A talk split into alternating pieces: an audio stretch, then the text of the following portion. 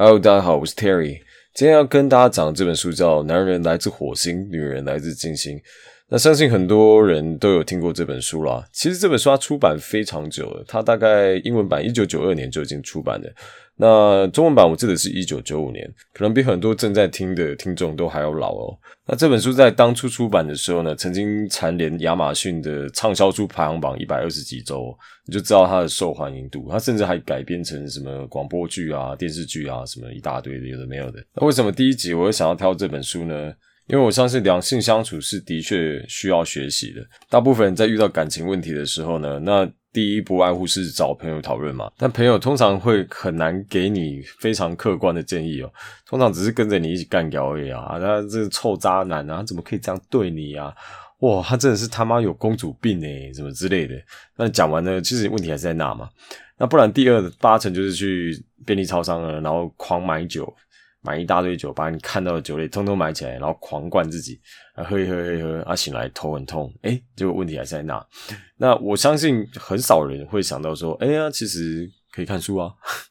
那所以这是为什么我要介绍这本书的原因，因为它当初对我的帮助真的蛮大的，那我希望可以让更多人知道。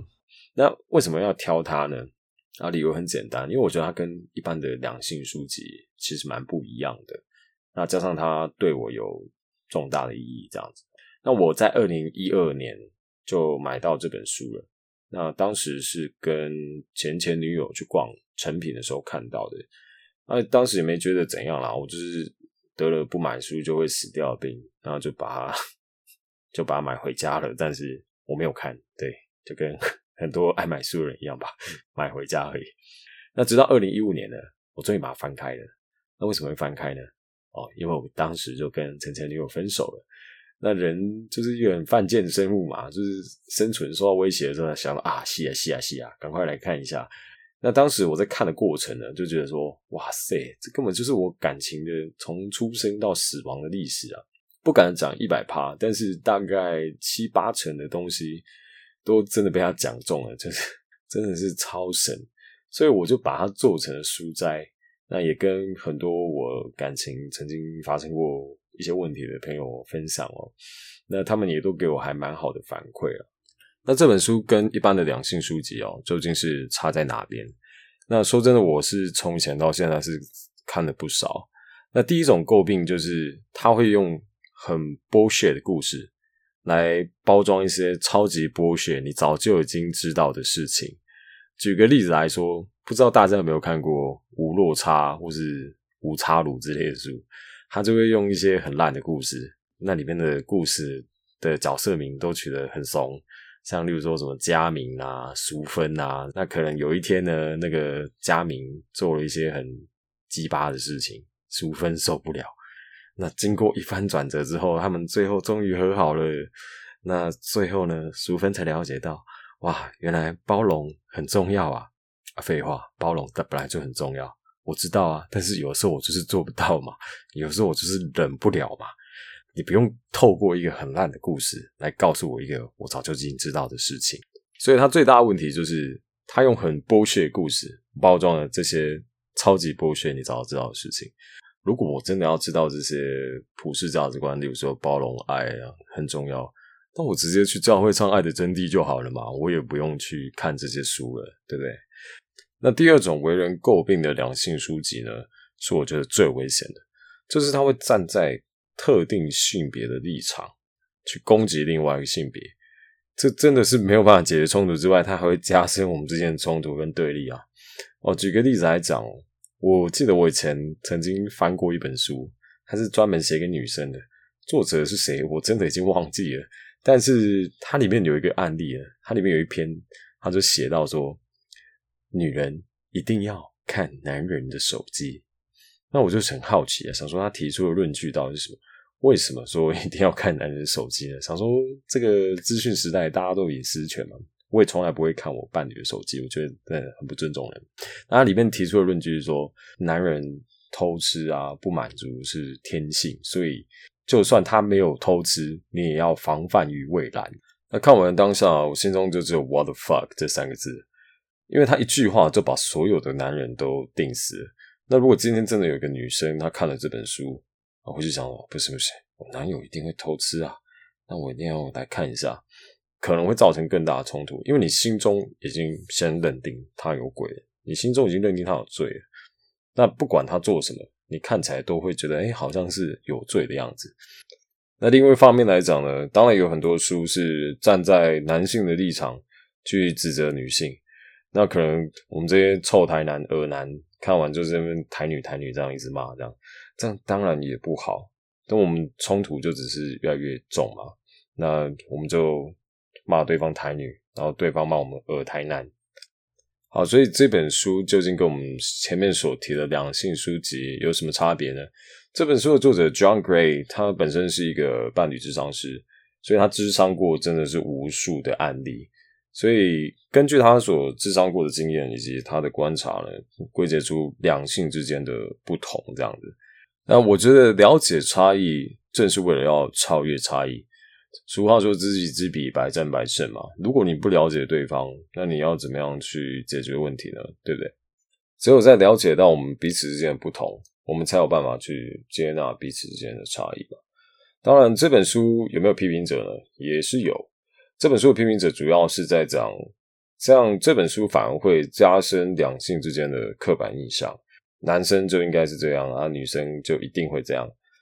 但我还是得为这本书辩护一下啦，因为人是极其复杂的动物嘛，根本是没有任何一本书可以囊括所有的状况，有比较像男生的女生，也有比较像女生的男生，所以怎么可能去写出一本书去把所有的状况都写出来？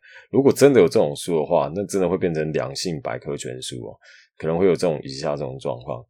宝贝啊，我们今天遇到的问题，我是这一型的，你是这一型的，让我们来查一下。哦，在3875页有我们的问题。神经病，这种书最好会有人想看。那这本书它至少提供了一个非常全面性的，至少符合多数人的描述。那大家再根据自己自身状况不同再去做调整就好了嘛。在开始讲之前呢，也要提醒大家一下，了解彼此之间的差异哦，或是了解自己是什么样的人呢，并不能拿来当作是辩护自己的一个武器哦，或是拿来指责对方的借口哦。你不能这样说啊，因为他书里这样写啊，他就这样讲，我就这样啊，你拿我没办法哦，所以这个是绝对不行的。好，那我们接下来讲男女之间的根本行为模式有什么差别。男生基本上是一个问题解决导向的生物。啊，什么意思呢？在书中他是用所谓的修理先生来称呼男人啊，就我们男人遇到问题的时候，我们就会想要解决它嘛，所以达成结果就是我们存在的意义。好，把这个东西做完，把它弄完 ，yes， 我成功。那反之呢，就是我做不好 ，shit， 我失败，我烂，我就烂。所以啦，男生除非是真的有问题啊，不然很少会去寻求别人的建议，真的需要的时候才会。那我们也会期望说对方给予一个直球答案，直接告诉我怎么解决，拜托哦，不要再拖了哦，我不想要再听一些偶戏上来，直接告诉我怎么做。那相反的呢，女人就是比较情感导向的生物，她们比较会想要用沟通来建立关系。所以如果大家有看过这个妈妈啦，或是自己的女朋友在跟朋友聊天的时候，就叭叭叭叭叭叭，从天南讲到地北，从隔壁的王大妈讲到楼下三姨婆，怎么讲就是没重点，但是他们就是很爽。所以男生常会觉得说，可能女生讲话怎么都没重点呢，赶快讲重点好不好？但是这是他们感受到愉悦以及被在乎的一个方式。所以啦，这时候问题就来了，大部分的女人可能想要跟男生讲一些事情要抱怨的时候，那男生就会直接抛出一个解决问题的方式，因为我们也是预期对方会这么希望嘛。但是女生要的可能就只是你跟他聊聊天啊，听听他讲话啊，这样就好了。但是我们就是忍不住嘛，我们受到本能的控制，所以就会想要直接帮对方解决。那这时候女人就会觉得，你都没有在倾听他讲话，你为什么都不听，好好听我说话呢？你就只想要赶快把我打发掉。男人直接给解答，其实就是没有给女人情感上的满足。记得他们是借由沟通来建立关系的。那这时候到底要怎么去解决呢？因为有的时候冲突就是这么产生嘛。我觉得有一招很有效，叫同理心句型。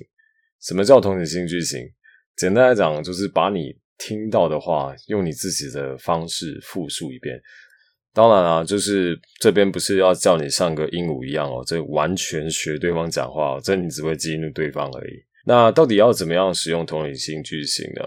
举个例子好了，假设你女友今天跟你抱怨说，哦，我今天被主管骂，我心情好糟哦。那你可能可以回答，你今天被主管骂吗？你应该很难过吧？那你说说看发生什么事？那你再接着让他可以继续下去说。那以下呢是 NG 的回答。我今天被主管骂啊，那又没什么，我也常被主管骂啊，谁不会被主管骂？大家都会啊，不要想那么多啦，没什么。啊，这样呢，女生就会觉得你没有理解她，然后你也没有在乎她的感受，所以这时候就会有很多问题啦，就会开始吵嘛，你都不在乎我，你也不想听我说，这样子。好，但是这时候我们要为我们广大的男性辩护一下，因为我们认为这个是解决问题的方式嘛，的确就是不要太在乎嘛，先去做自己想做的事情，看是要打传说啦，看球赛啦，什么都好，反正就是不要再去想了。但是女人会觉得不被在乎，所以啊，男人其实要做的事情超简单的，就是学习听，然后用同理心句型，不要给解答，这样问题就解决了。那在这边哦，就要提出一个科学小常识哦，为那个广大男性辩护一下，为什么我们常跟女生说这又没什么，没什么好担心的？你也可能看过，就是你妈在跟你爸在那边讲一个问题的时候，然后你爸就轻描淡写说啊，这也没啥，都不用想那么多，对不对？好，这是因为男生的血清素是女性的3倍以上，这是基因决定的。那血清素是什么呢？血清素俗称快乐荷尔蒙，那这个东西低下的时候呢，就很容易会有焦虑，甚至会有忧郁症产生。这也是为什么在统计上，女性的忧郁症人数是远高于男性的这样子。好，但是我们也不是要指责女性，就是男性必须要去理解到女生的这个需求，他需要有人去理解他。好，那理解他的担忧，他的担心，以及他的心烦，那而不是直接抛一个解决问题方法。那第二个容易引起两性之间冲突的点在于说，在书中呢，作者把女生称呼为改善家庭委员会。好，你听到这边可能会心中冒出三小，什么是改善家庭委员会？他的意思是说，女人认为，普遍认为，我不是说所有，就是给予建议及建设性的批评就等于是爱。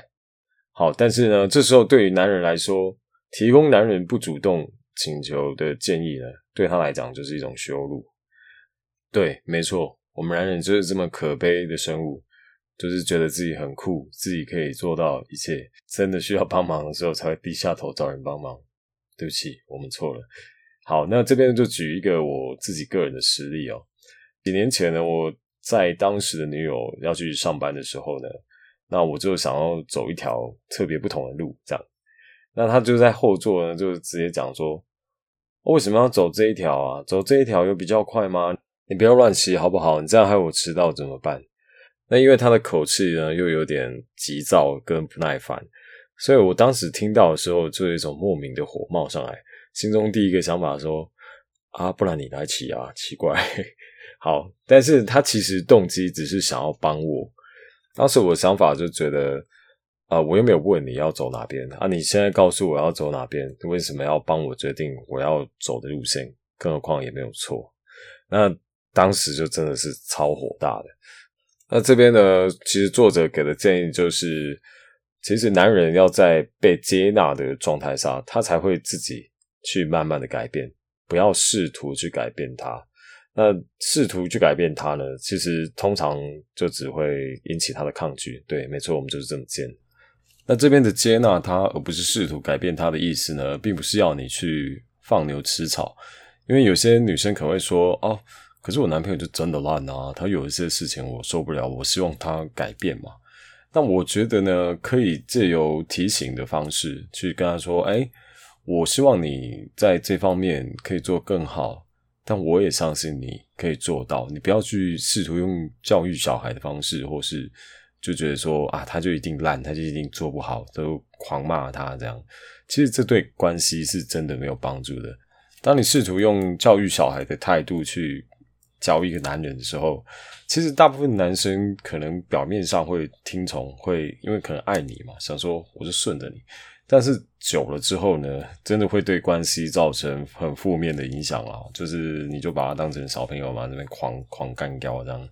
这其实对男生的自尊是一个很大的创伤，所以如果可以的话是尽量避免啦。好，那我们接下来讲两性之间处理压力方式的不同。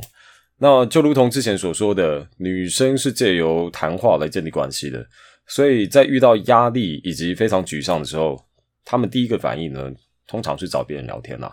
那找别人聊天的过程，他们就会觉得自己的情感有受到认同，有受到抒发，所以就觉得很好，好多了。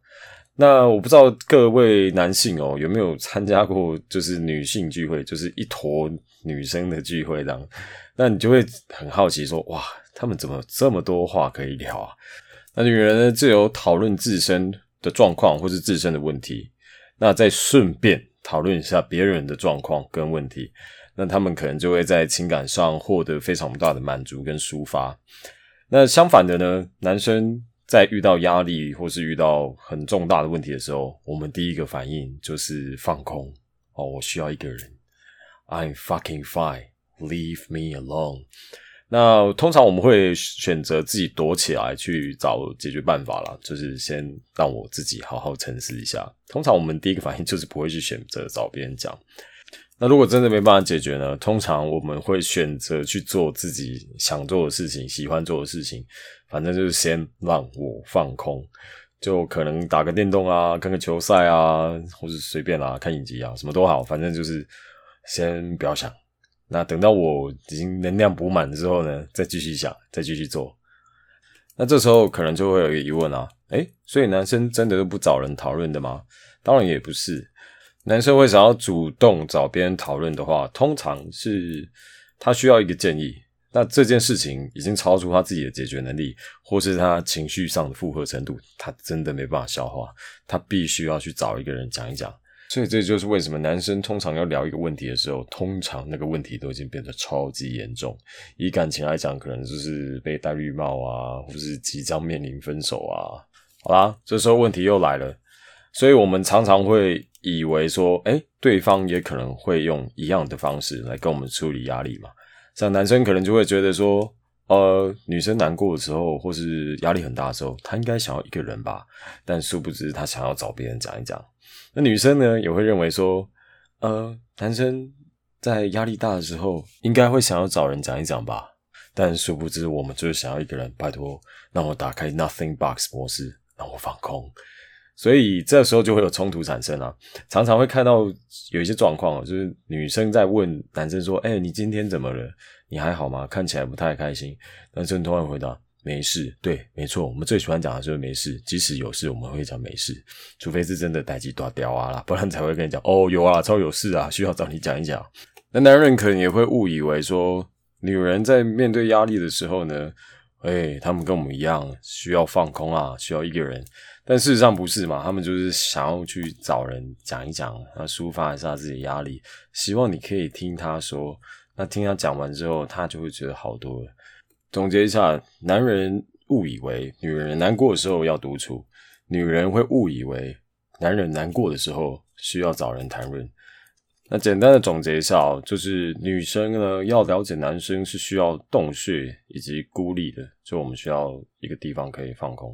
那男生必须要了解到女生有的时候她的抱怨呢跟责怪其实都是暂时的，你要了解到自己是不用为她的问题负责啊，前提是这个问题不是你造成的啦，那不用去想解答，那也不用觉得自己好像是在挨骂这样。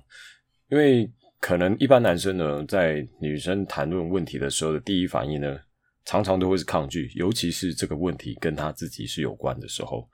那这时候各位 bro 要学习的是什么呢？就是先忍住，先不要用抗拒跟防卫的反应，你只要告诉自己，好好的听他讲，就不要把拯救者这个角色加到你自己身上。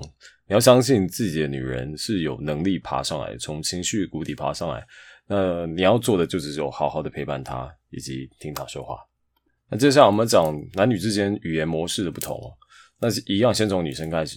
一般来说，女性的左右脑的连结比男性还要更加的紧密，也就是说，他们比较善于用整个大脑来思考，所以女生的语言一般来说是比较丰富多元，那比较侧重于描述自己的感觉。那有的时候呢，在情绪比较来的时候，甚至会夸张化。那什么叫夸张化呢？像我们举一些例子哦，特别是在抱怨的时候，像女生可能会对男生抱怨说，我们都没有出去玩。那这时候就得讲到男生，男生就是一个一板一眼的生物哦，就是除非经过深度的社会化啦，不然大部分我们都会照字面上来解读。我们的社交直觉真的就是没有女生这么高，毕竟我们从远古时代可能是被教育一个口令一个动作。大家如果想一下哦，如果男生有当过兵的话，如果你在成功岭哦，这些班长一定要讲向右转，然后你却他妈往前走，你一定会被定到飞天嘛。因此呢，我们很容易会把女生的抱怨当真。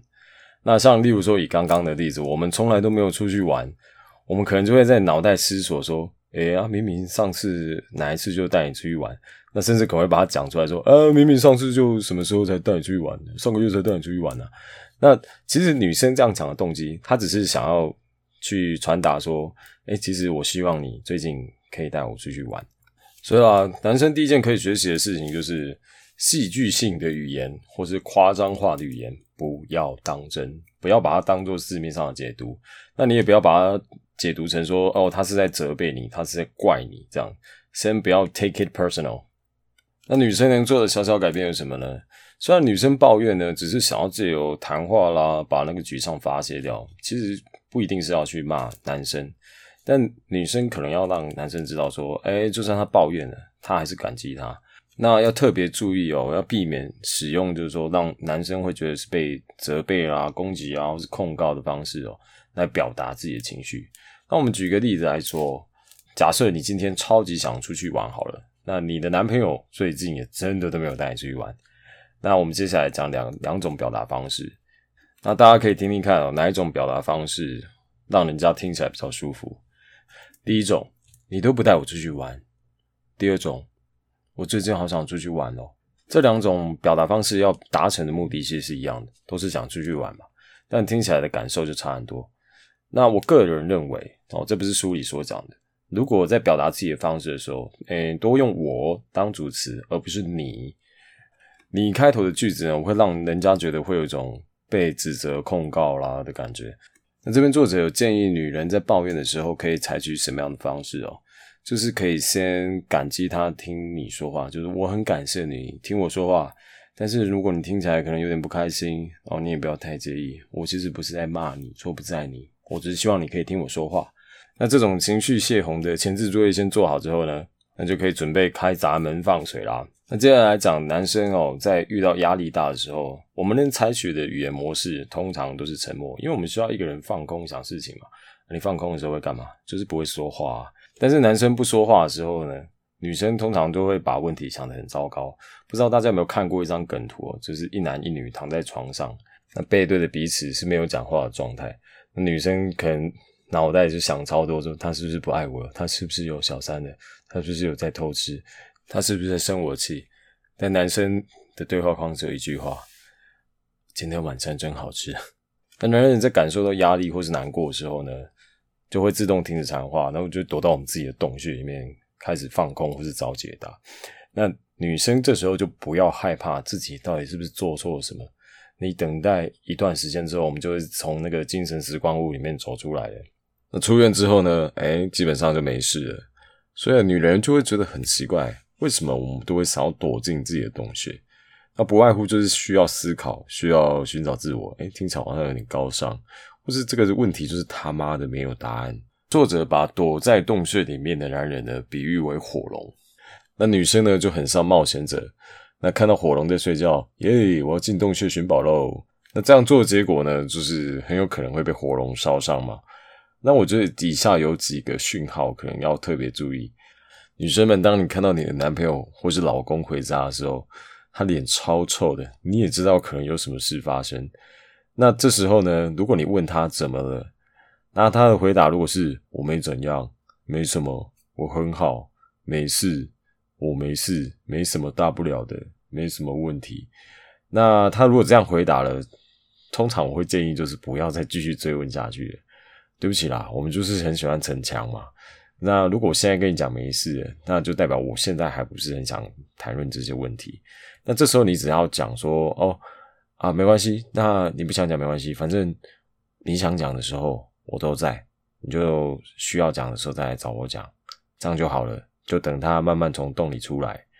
那在等待这个过程呢，你就可以去做一些让自己开心的事，不管是你要追剧啦，做瑜伽啦，或是打电话给姐妹聊天啦，反正做让自己开心的事，不用等他，你也不用为他感到抱歉，你也不用担心他。那千万不要对洞穴中的男人做的一件事情，就是不要用批评或是试图提供他解决方法来接近他。因为我们说男人需要被信任嘛，只有在男生发出请求的时候，你再给他忠告就好了，就不用特别给他建议。这时候很多女性朋友应该就觉得很奇怪，哦，我想要关心他，这样错了吗？其实当然没有错，只是男女有的思维模式的差别。那男生呢，会觉得过度的关心哦，反而是一种唠叨，不是说不能关心，太多的话，男人需要的信任。但相反的，女生如果接受到关心的话，她会觉得这是一种爱与在乎。我们男人就是一种社交能力低下的生物啦，我们就可能很难分得清楚同理心以及怜悯的差别。我们其实蛮讨厌被别人怜悯的，因为可能就会觉得说，这样我是不是一个弱者？弱者才需要他人的怜悯嘛。那我这边举一个我前几天跟朋友聊天所听到的例子。我有一个男生朋友在广告公司上班，那他最近正在忙一个专案的简报。那天简报的时候出了一点差错这样，所以就不是很理想，然后被主管痛骂了一顿。那因为他跟他女朋友同居，那回去的时候呢，他女友就问他说，你今天看起来脸很臭，发生什么事？那他当然就是回答没事。哇，就是多数人的反应。那女人的直觉当然也知道说屁咧，听你在剥削，最好没事。所以他女友也有继续问说，你今天是不是在公司有发生什么事，所以心情才这么差？他说对。当听到这么简短的回答的时候，聪明的女人就应该知道不要再问下去了，就他好像没有很想分享这件事。那但是呢，我朋友的女朋友又继续问说，啊，你是不是那个简报没做好这样子，所以被骂这样？然后他又回答对。好，接下来就是前方高能注意。这时候他的女朋友就说，看吧，就跟你说啊，叫你早点开始做你都不做，那回家只会躺在床上滑手机，现在被骂了吧。好，这时候我那朋友听到这句话，整个理智断线，他整个大爆炸这样，然后两个人就大吵一架，那顺便把那过去的旧账一口气翻出来这样，所以他隔天晚上就找我喝酒这样，那讲了这件事情。那这件事谁有错呢？其实两个人都没有错，只是需要的东西不同而已，才会导致这次的冲突。男生呢，我就想放空嘛，我先让我自己好好消化一下情绪，那想讲的时候呢，自然就会跟你讲了。那女生呢，其实也只是想要表达对她的爱跟关心而已，那只是不知道说这样会导致冲突。那女生其实可以多给男生一点信任，毕竟都是成年人了，所有的事情都是他自己需要负责的，不管是他闯祸还是干嘛的。那接下来我们讲两性之间的亲密周期的差异哦。女性的亲密周期它就像是波浪一样，我在想可能是有生理期的关系啦。那就这么重复，一直从高点到低点，再从低点到高点。这样讲起来怎么有点像是股市大盘走势的感觉？应该说女人像股市一样。那男生要怎么样去对应这种波浪呢？其实男生常常会以为女生的突然情绪改变是她的行为所引起的，同时男生可能也很难了解，要等到女人情绪跌到底的时候才能上升，就好像有的股票会谷底反弹一样嘛。那这时候呢，必须要做的是就是感同身受，不要试着告诉他别难过啦，这又没什么。我相信这句话也是大部分我们会对自己兄弟说的哦。那可是这句话其实同时就是在否定他的感受。然而你只要记得哦，在这个股市探底的时候，你要做的就只有支持跟倾听就好了。那也要记住呢，股市没有最低，只有更低。你在支持他的时候，他情绪可能会变得更糟，但是呢，那是获得帮助的讯号。反正你就记得，女人有的时候呢，她必须要跌到这个谷底，她才能慢慢回升。反正要有耐心一点啊，不要在那边说啊，我已经有听你说话了啊，你就不能赶快把情绪弄好，这样就大 NG 啦，你就准备一辈子住套房吧。还有得重提之前提过的老话，就不要一直想要帮他解决问题。好，除非这个问题是你造成的啦，就你只要好好听他说话。那男人的亲密周期跟女人有什么不一样呢？那在书中呢，作者是用橡皮筋来比喻男人的爱。那男人爱上女人的时候呢，他其实还是需要周期性的抽离。就算他没有做错事，他也会暂时性的抽离，就像橡皮筋一样。那这样亲密抽离亲密的这样的循环呢，可能就会让女生觉得有点惊慌失措，可能会怀疑他们之间的爱情，因为可能就会觉得为什么之前好好的会突然不是很想见我，或是突然变得比较冷淡一点。那为何抽离对男人是如此重要？抽离能够帮助男生再次建立个人界限，那顺便满足一下自主的需要。当男生没有抽离的时候呢，常见的症状就是会变得情绪化啦，或是比较急性子，或是比较消极，或是会带有防卫心态这样。那到底女人要怎么样去应对这种抽离呢？女生应该学习更加的独立一点，去做一些让自己快乐的事情，就是先不要管他，既然他抽离，那你也先抽离嘛，你就去做一些让自己爽的事情，不要管他。这样的话，他弹回来的时候，你们两个都是很快乐的状态。那男生可以做的是什么呢？你必须要去慢慢了解自己的周期。当你有独处需求的时候呢，当然你也需要向女性表达出来，但是同时跟她保证，我一定会弹回来，我还是很爱你。那只是今天先让我稍微独处一下这样子。那作者有提到两种妨碍男性抽离的行为哦。那第一种叫捕捉行为，分成身体上的、情感上的跟精神上的。那身体上的就是说，女生可能会形影相随，她就放弃自己想做的事情，那就是跟在她身边。情感上的呢，可能就是否定她独处的需要，感情用事的想要把她拉回来，恳求男人的亲密，但这时候男生就会觉得有点受控。那精神上的可能比较偏情绪勒索，用会引起愧疚感的问题呢，希望可以把它拉回来。例如说，你怎么可以这样对我？你都不陪我。那这个策略可能短期有效，但长期会对关系造成很大的损害。那另外一种行为呢，叫处罚行为。一样是分成身体、情感以及精神。身体上的话，可能就是拒绝跟他 have sex 啦，或是拒绝身体接触啦。那这种恐惧的确会让男生不敢抽离，但长期来说会阻碍他的亲密欲望。那久而久之，你可能就会发现，我们性生活的频率怎么下降那么多这样。那这情感上呢的处罚行为，就可能是责备啦，或是讽刺他啦。精神上的话，可能就是女生会拒绝开放分享她的感觉。那这两种行为，捕捉行为跟处罚行为呢，对关系的杀伤力其实很大。那如果你们曾经有同居过的经验的话，应该多多少少可以去理解我刚刚那一段所说的话。那接下来我们要讲男女不同的感情需求。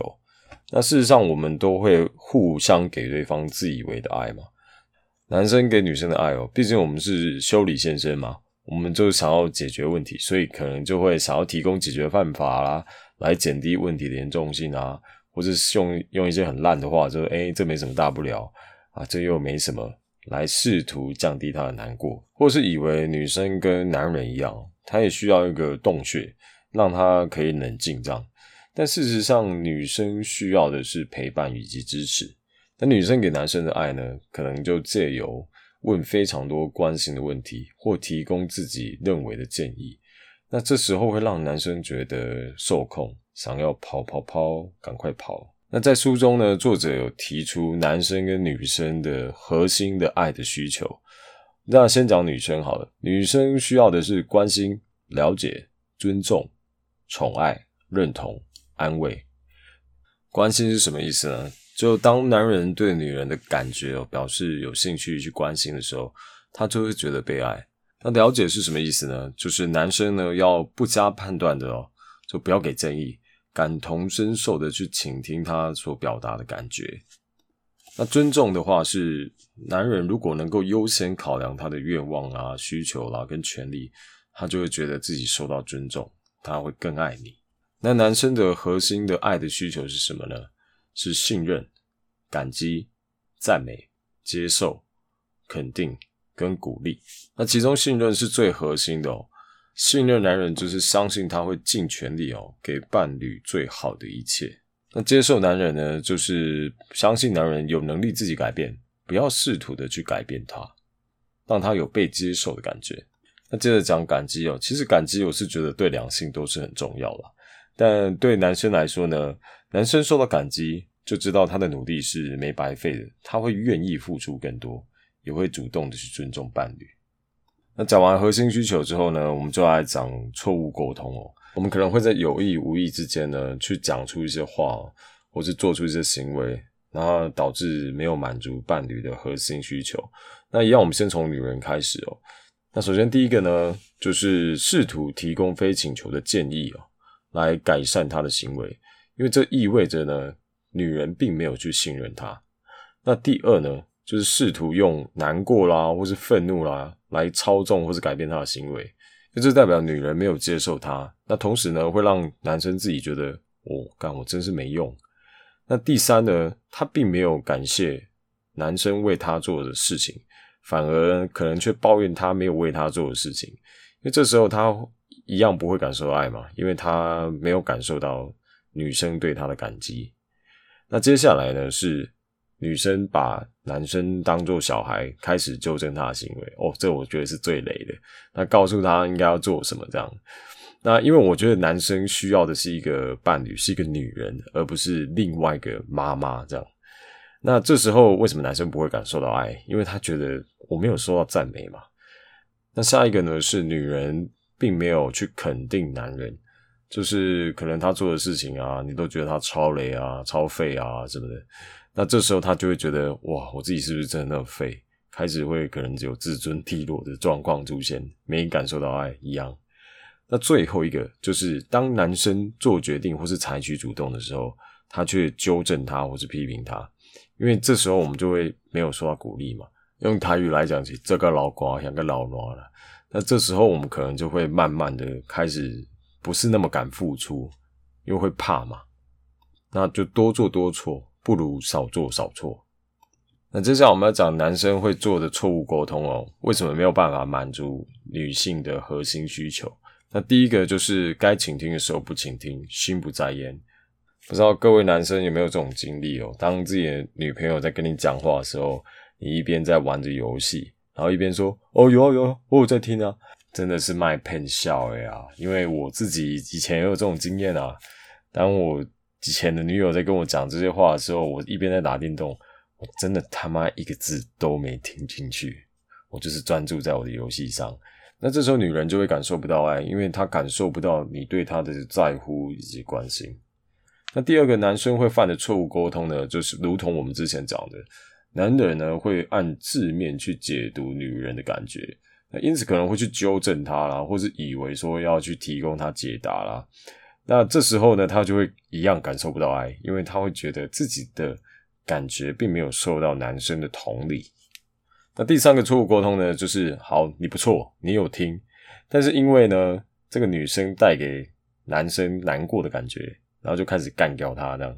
那这时候女生也会感受不到爱啦，因为她会觉得说男生并不尊重她的感觉。那第四个错误沟通呢，是女生在负面情绪的时候呢，那男生用逻辑理性去分析整件事然后接着告诉她你不应该难过，或你他妈不应该生气。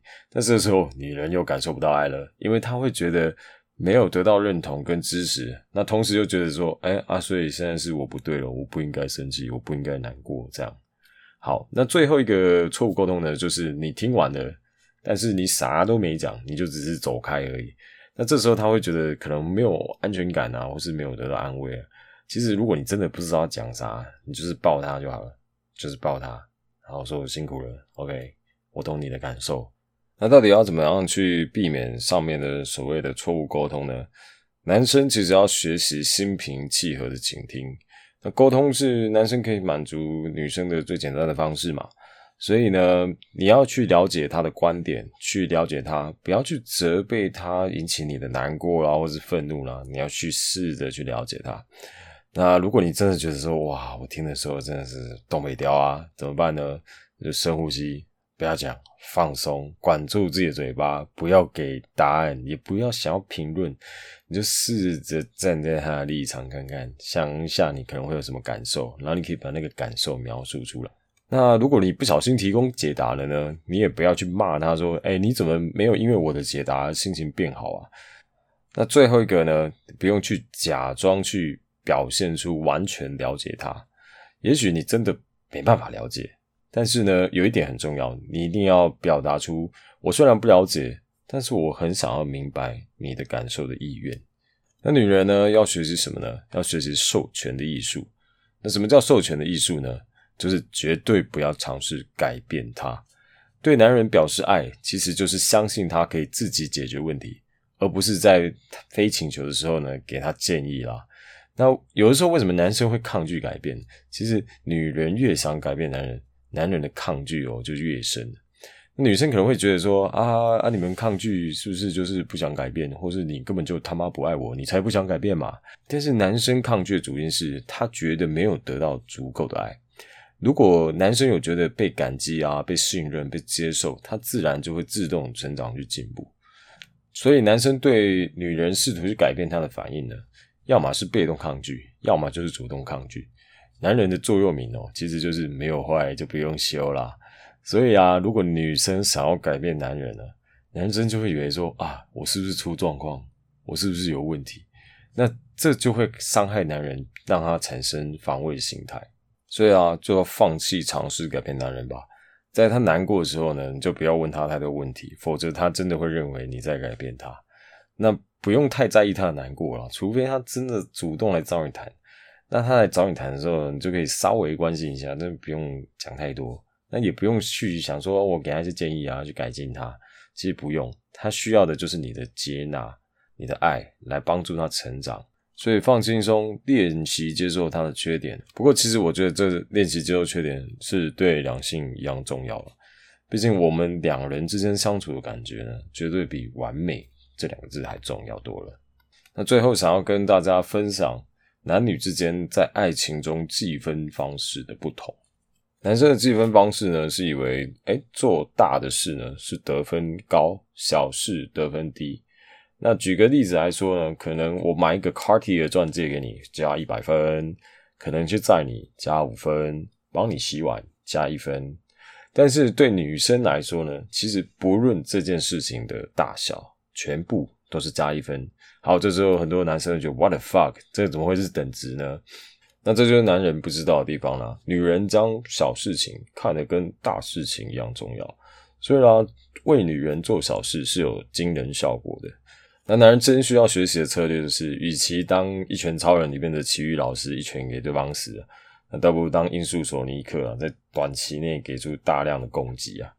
那女生同时也要了解到，我们天生就是会把精力放在大事上，然后降低小事的重要性。可能也是我们怕麻烦呢，就是多一事呢不如少一事。所以要怎么激励男人做小事呢？其实很简单，就是表达感激就好了。如果他忘了做小事呢，其实这也不代表男生是不爱你的。那你可以借由请求支持啊，来鼓励他啦，获得他的注意啦，而不是去骂他。当你有去提醒他以及感激他的时候，他会非常的愿意为你做小事，他会觉得哇，我是一个骑士，我被你需要了。毕竟男人如果在关系中没有受到感激的话，他就会失去做更多的动力。那因此呢，我们对彼此的计分方式有误解哦，就会产生一些落差，那落差就会产生冲突。那第一呢，就是我们男生常常会把公平性理想化哦，因为我们刚刚说，我们以为做大事是加比较多分，做小事加比较少分啊，因此我们可能就会觉得说，好，那我今天可能辛苦工作赚钱，那家用全部都是我负担，这个是加100分。那因此我们可能就觉得说，哦，我已经有加100分了，那我其他的小事可以不用做，那我们就不用去给予了嘛。所以这时候女人主动去请求支持就很重要啦。因为如果女生不去主动请求支持的时候，男生就以为说，哦，我已经给够啦，或是我觉得分数是差不多的，那我就不用主动给啦。那真的不要期待男人哦是什么 X 教授啊，还是什么脑子有装什么脑电波接收器，哔哔哔哔哔哔，我现在接收到一个洗碗的电波，我现在他洗碗，我现在去洗碗。